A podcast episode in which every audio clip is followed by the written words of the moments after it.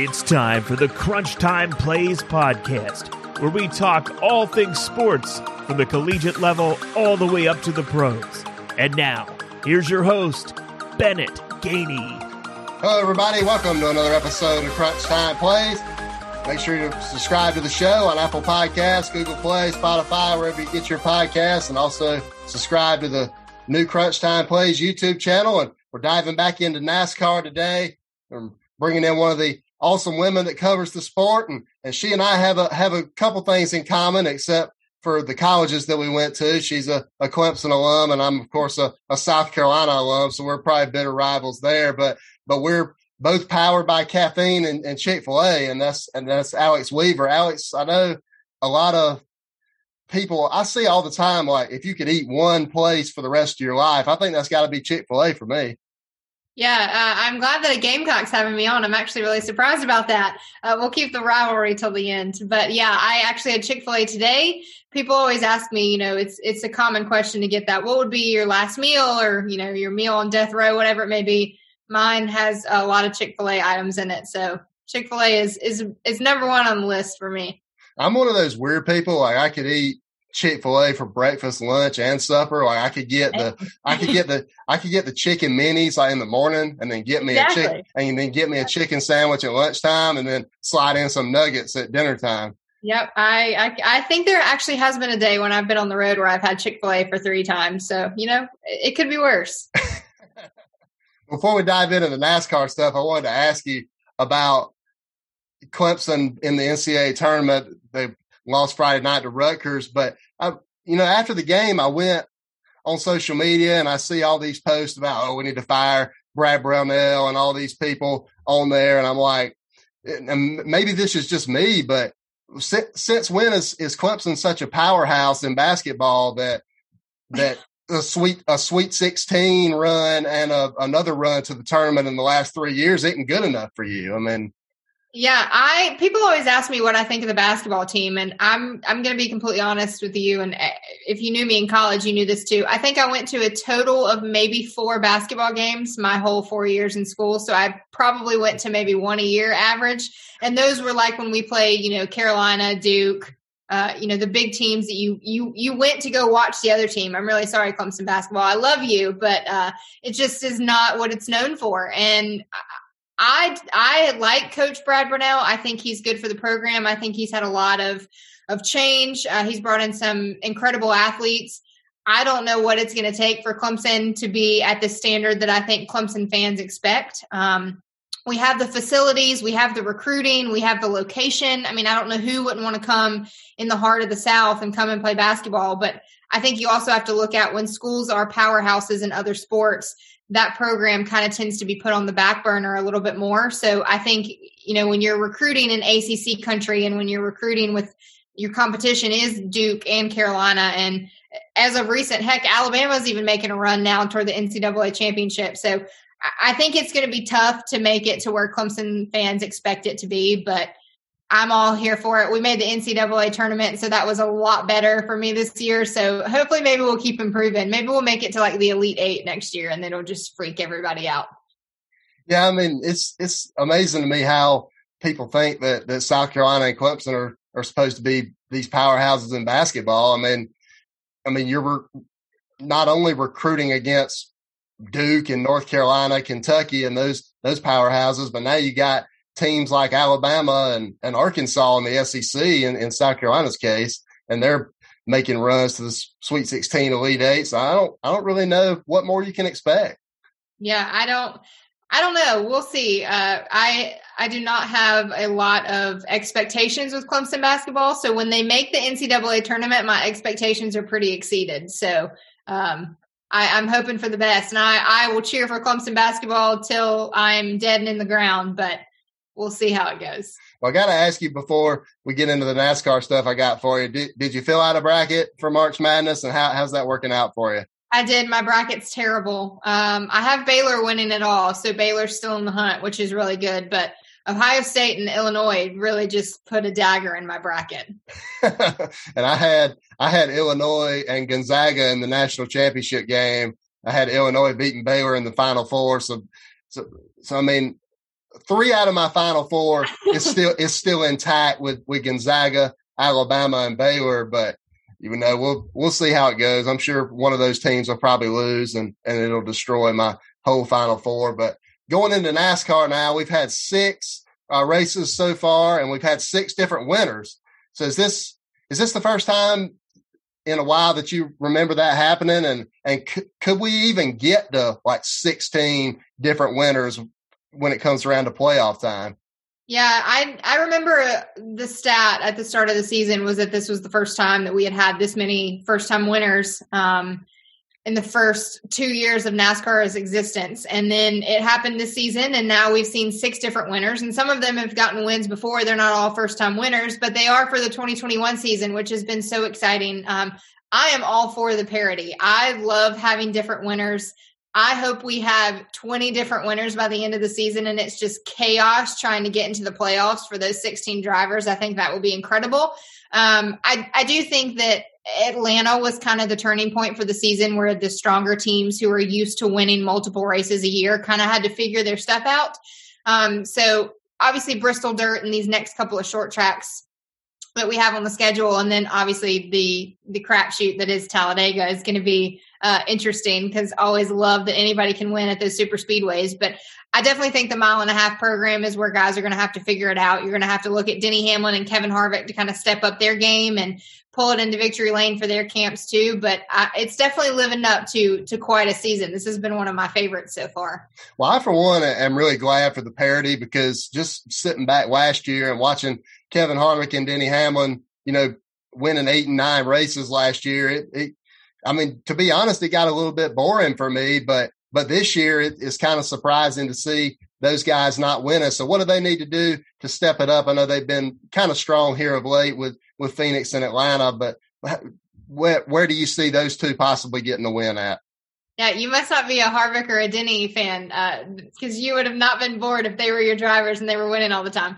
Um, but no, I think I have no doubt in my mind they're two of the best drivers in the garage, and Kevin Harvick and Rodney Childers figure everything out and figure it out so quickly. Um, and even with Denny and Chris Gabehart, who have been clicking on all cylinders for the last couple of seasons, Denny and Harvick are still championship favorites in my mind. I still have them in my championship four. Um, I I think it's just going to be more of the same and kind of going to more mile and a half to where they get a little bit more in a groove of figuring it out. Uh, I definitely think those old school teams, and no, I'm not calling Kevin Harvick and Denny Hamlin old, but they are some of the older, the more veteran drivers in the garage. Um, but I, I, I do think that they're kind of struggling a little bit without practice and without these qualifying sessions. And um, I don't necessarily think that it's going to make that big of a difference to have practice. I'm not in the race car, so I can't speak on that. But I do think once the notebook starts filling up a little bit more this season and we get back in those routines of mile and a halfs and even the road courses when they can start figuring out how their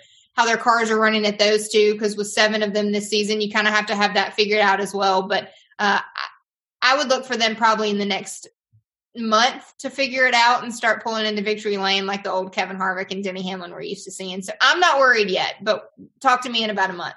Speaking of, I wanted to get into this idea of the older school drivers with you, and I'm, of course I'm not calling Kevin Harvick or Denny Hamlin old either. They're they're very they're very you know right for their for their age, yeah. and, but the the idea, you know, there's so much technology out there in NASCAR now. There's so much data and analytics out there that people are talking about, and turning laps on the sim is is a lot of the, the things that the drivers are doing now to make up for those uh, missing practice and qualifying sessions. And then we had the the iRacing series at the in the middle of last year during the pandemic. But does that favor some of the younger drivers, uh, like a William Byron, like a a Kyle Larson, to be able to to turn laps on those sims? And, and how do you see that data maybe giving them an advantage? Yeah, I, I think so. I mean, I have to look at a driver like William Byron, who that's how he started in the sport. So, of course, he's going to be better than everybody else at it when he basically invented the way to do it. Um, but Denny Hamlin is really good. He has the best setup, uh, the probably the most expensive setup that I've seen of most of those drivers with Sims. But you you think of Kevin Harvick and some of some of the veteran drivers. I mean, Kevin is in his 40s, and you have to think about how good are they at just maneuvering an iPhone or any type of laptop or technology equipment. I mean, it's just not it's not the generation that they grew up on. It's not how they grew up racing. So I think that they're going to tend to have a little bit less um, of an advantage and of a head start than the younger guys. I mean, William Byron is what 24, 20 I don't even know if he's 24 yet. He is a young guy who has just grown up with that kind of being his background. So I think that's already putting them in a disadvantage, but Kevin Harvick's a fast learner. I, I mean, he's it's Kevin Harvick. I think he's one of the best. Um, so I, I, definitely think that that has hurt them with just less time in the seat so far this season. But don't count him out. What did you make of the end of the of the Atlanta race with, with Ryan Blaney passing Kyle Larson there? But Joe Logano played a big part in that as well. But what did what did you make of that? Was that just hard racing by Logano? Do you think? Yeah, I, I don't think it hurt to have your teammate there. I think if if anybody, that's who you want there to help you out, especially when he's a lap down. I do know that Joey Logano races for Joey Logano. So at the end of the day, I'm sure, you know, the captain and RP has told him kind of some pecking orders and what to do in that type of situation. But I know Joey and he wanted the best result possible for Joey, which is he's going to race, you know, anybody like that. Uh, but I do, I do think it helped Blaney a little bit to have his teammate there. Uh, hearing from Larson after the race and just talking to him uh, through media availabilities afterwards, he also said that he kind of used up a lot of his stuff, um, and that he didn't really have much to give Blaney uh, following those restarts. He used a ton of it, and I don't know. It would have been interesting to see, given a couple more laps, who had the long run car and the short run car. I don't think there was enough time, and I think Blaney just had the faster car there on the final restarts and uh, got a good head start on it. But yeah, if I if I'm going for the win, I guarantee I want my teammate there helping me out. Wanted to expand on the Kyle Larson conversation with you, and we'll, then we'll get into to some Team Hendrick stuff. But his story is is a redemption story, and he he's driving like it and and he's already have he already has one race, and then he should have. You know, people say he should have won the Atlanta race, and he and Ryan Blaney passed him, and then he's a pretty big favorite this week at the Bristol Dirt Race. But what do you make of his redemption story and how he's prepared himself? I know he's he's always been a great driver, but it just seems like he need he just needed uh, to have a, a, uplifting from Mr. H. Yeah, I definitely think putting him with the powerhouse that is Hendrick Motorsports has been great for his career. Um, I think Larson has put in the work. I think that you know he there's learning to do, and there's always for everybody, not just for Kyle Larson, but there's always going to be more that we can learn and uh, some lessons that we can always take from each other. But on the racetrack, I mean, he spent the whole entire off season racing at dirt tracks and winning at dirt tracks. It wasn't just like he was there, you know, back in fourth or fifth. He was winning those races. So I think putting him with Chad Knaus and the guys at Hendrick who were motivating him, and then pairing him with a Cliff Daniels who we know, you know, had, had Jimmie Johnson in the seat. I mean, what four months ago? Um, so I think just putting him with those type of people and those caliber of people who want to win races, and at the end of the day, Kyle Larson, he's a racer, so he's gonna he's gonna race whoever, whenever, whatever wheels it's on, whatever time of day. I mean, that's just what he wants to do. So um, he actually talked to the media a little bit before Bristol Dirt this weekend and just kind of said that he expected to have a fast start, but he didn't quite expect it to be this good. Um, so I, I think Hart or even, you know, Larson has been surprised by the number five being as speedy as it has been and them, them tending to click. You know, it's, it's not every day that we see a team who's brand new working together and don't really know each other that well, who can come out and in the third and fourth race of a season win a race. Uh, it's kind of unheard of and then be contending for wins pretty much every single week with the five. So, uh, I I did not have Kyle Larson in my championship four when I gave my championship four at the start of the season.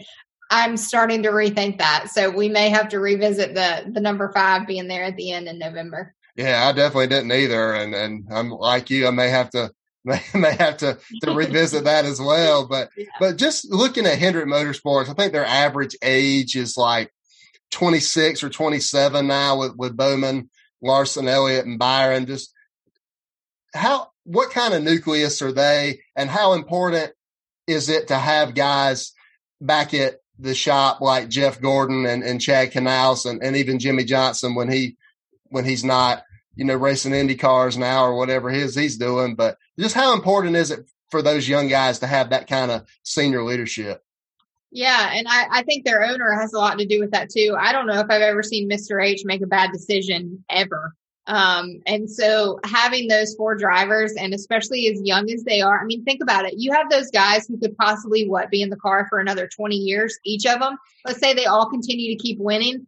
That's basically your lineup set for the next 15 years over at Hendrick Motorsports. And a lot of them have shown speed. All of them have wins uh, in the highest level you can go at NASCAR. So Mr. H is doing something right. If you want business advice, I think you take it from Rick Hendrick as of late. Uh, but it's been fun to watch, and you you have to look at guys like William Byron who have come in the sport in different levels, and you know it was always, and even with Chase back before he won, it was you know when are they going to win? When is Hendrick going to show back up? When is Chase Elliott going to get his first win? And they've all done it and they've all exceeded expectations at a really young age and in fresh years in the NASCAR Cup Series. So uh, I think the rise of Hendrick Motorsports is kind of just getting started. Uh, I think it's fun over there. I think it's young. I always joke whenever I talk to a Hendrick driver that it's, you know, it's basically the daycare used to be kind of a revolving door because it was all older guys with their, with their, their kids. And now the daycare is the doors are closed. Nobody has kids other than Larson. And it's just, let's, hey, let's go have fun and focus on racing. So,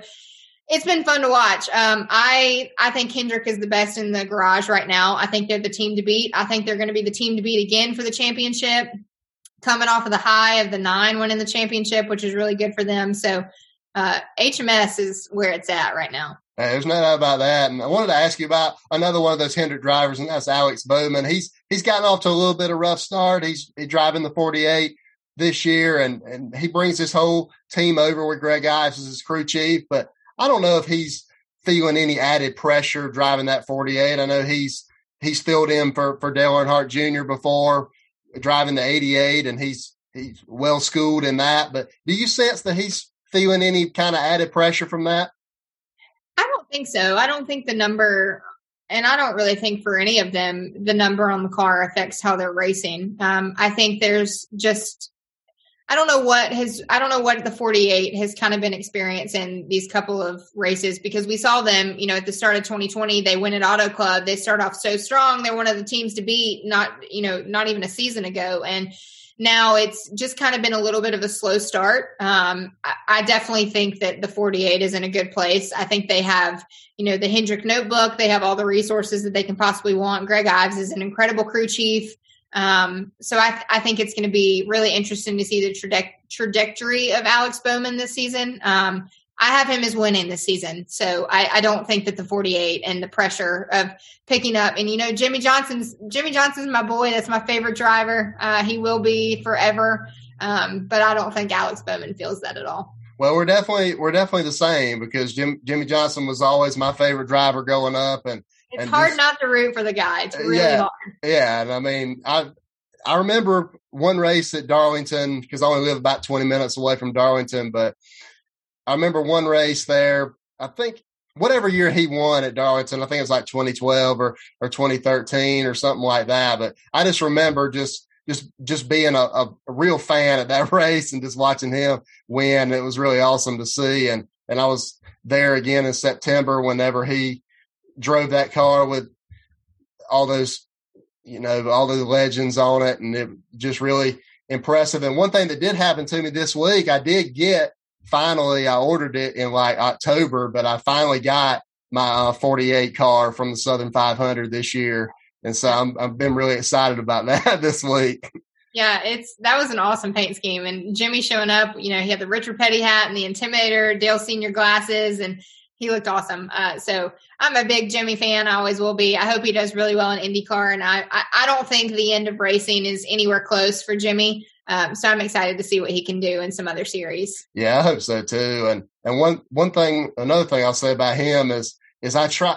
I was trying to bring him some good mojo because I was on I was on NASCAR Heat Five and I kept racing at the at the tracks with Jimmie and I I kept winning. Hopefully, hope just hoping that it would give him a little bit of good mojo, but yeah. he just always had that just had that one incident, whether it was bad luck or a wreck that he got caught up in, just just didn't happen for him last year. But but hopefully he has a great uh, IndyCar experience. And I wanted to ask, speaking of new teams that we talked about earlier, I wanted to ask you about another new team, and that's Bubba Wallace and and and Michael Jordan and Denny Hamlin are the the co-owners of that team. What have you seen from them so far, and, and do you expect them to possibly get a win this year? Yeah, I think it was great for the sport. Uh, I don't know if you can pick a better athlete to have that's new and fresh to the sport than the goat. I mean, it's Michael Jordan. Um, I don't, I don't know if it gets, especially for us North Carolinians, Michael Jordan will and forever be the goat. Um, so you have him coming in and pairing with a guy like Denny, who's so fun, has that Jordan background. Him and MJ are friends, and and you pair it with a driver like Bubba, who brings so much to the NASCAR Cup Series garage and the storylines from 2020 and how Bubba, you know, has carried himself and handled himself. And uh, I think it's been a great matchup. I think I know that they've showed a lot of speed, had some issues, um, got caught up in some things, and it hasn't really been the end results that they wanted. But uh, I'm looking at a place like Talladega. Back when we go to Daytona later in the season for Bubba, he always runs so well on super speedways. Denny is the super speedway master right now, uh, so I think he has a great kind of partner to lean on there with Bubba. Um, but 23 racing, 23XI racing has been so much fun to watch and cover in the sport, and just having that storyline, I think brings a new set of fans, some fresh eyes. Uh, I love the diversity that it brings to the sport. So I'm all here for it. I that it's been fun watching that DoorDash car uh, and just talking about MJ has added a little incentive to it. One of the things I wanted to ask you about, and, and as we wind down, the last thing I got for you, but how have you seen that? I know NASCAR is really trying to, to make a big push and to expand its horizons as far as being more inclusive and expanding viewership and different things like that. And getting MJ into the sport. I mean, you may not like NASCAR, but you, you might you like MJ and you like the NBA. So I mean, why don't you just come on over and watch NASCAR too? And then, you know, you got people like Pitbull that own race teams now. Just how have you seen NASCAR how it kind of expand and going we're going to some new tracks now like like Nashville and then adding some new concepts with Bristol Dirt this year. But just how have you seen NASCAR expand this year and how I know they have like a five year plan maybe or something like that. But what do what do you make of that, and and how fun is it now to see so many people watching the sport?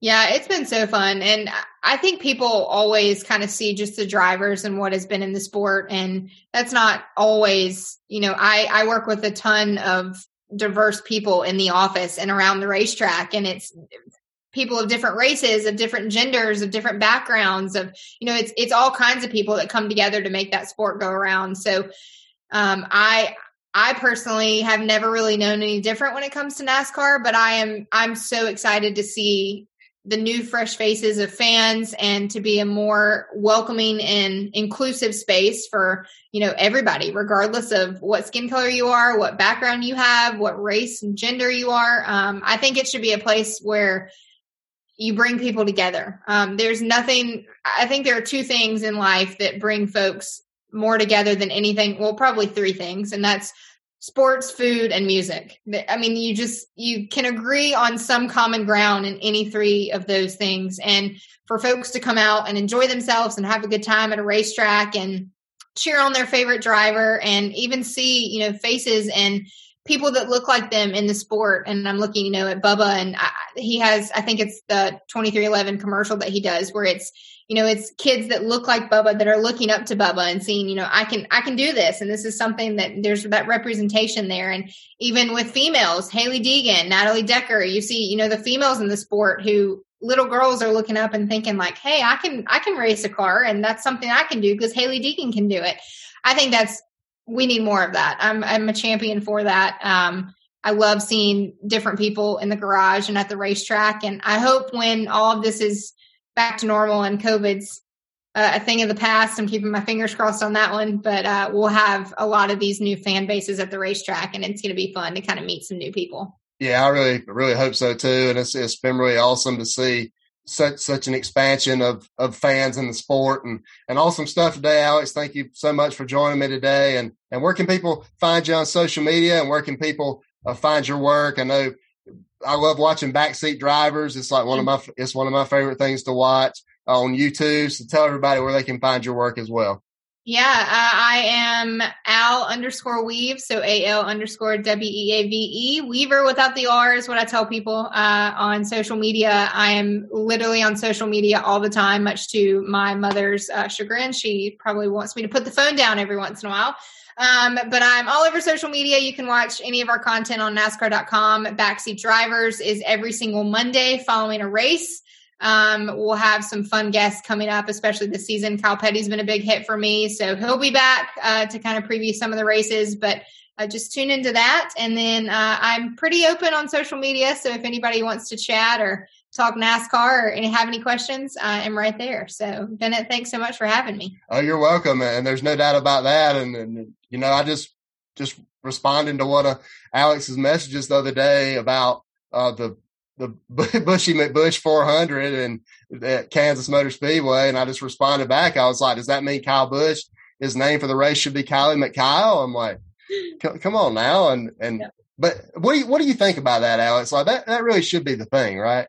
Yeah, I mean, especially for that race, if we can just have, I'm interested to see what Kevin Harvick with his Busch sponsorship will do for the Buschy McBusch. I think it's the 400. Um, yeah, I'm I'm gonna have I'm gonna have a fun time saying that race a hundred times that week. So you know what? I'm here for it. The fans got a chance to name it. That's what they came up with. So Kansas, here we go. and I got I got to get I got to get one pick in for this weekend. I know we talked about it during the pre-show, but are you ta- you taking Kyle Larson this weekend for the Bristol Dirt, or are you taking the field? Yeah, no, I'm taking Kyle Larson. That was my pick. We actually shot the preview show earlier today uh, with Jonathan Merriman. So that's my pick. I'm sticking with it. Kyle Larson spent all off season winning on dirt tracks. So what's one more? I'm going with the five. Hey, that's that's who I'm picking too. And and if we're both wrong, feel free to to shoot me and Alex a message and, and tell us that we're wrong. We it's not anything that we're ever going to hear. It's not anything that we're ha- we hadn't heard before, and it's not anything that we're not going to hear again. Yeah, I'm 0 for 6 on the season. So, you know, what's 0 for 7? Who cares? awesome stuff, Alex. And thank you so much for joining me today. And, and make sure you check out all of Alex's work as well. And, and thank, thanks so much for everybody for tuning in today. Make sure you subscribe to the Crunch Time Plays YouTube channel and subscribe to us on Apple Podcasts, Spotify, wherever you get your podcast. And we'll talk to you again next time right here on Crunch Time Plays. God bless everybody.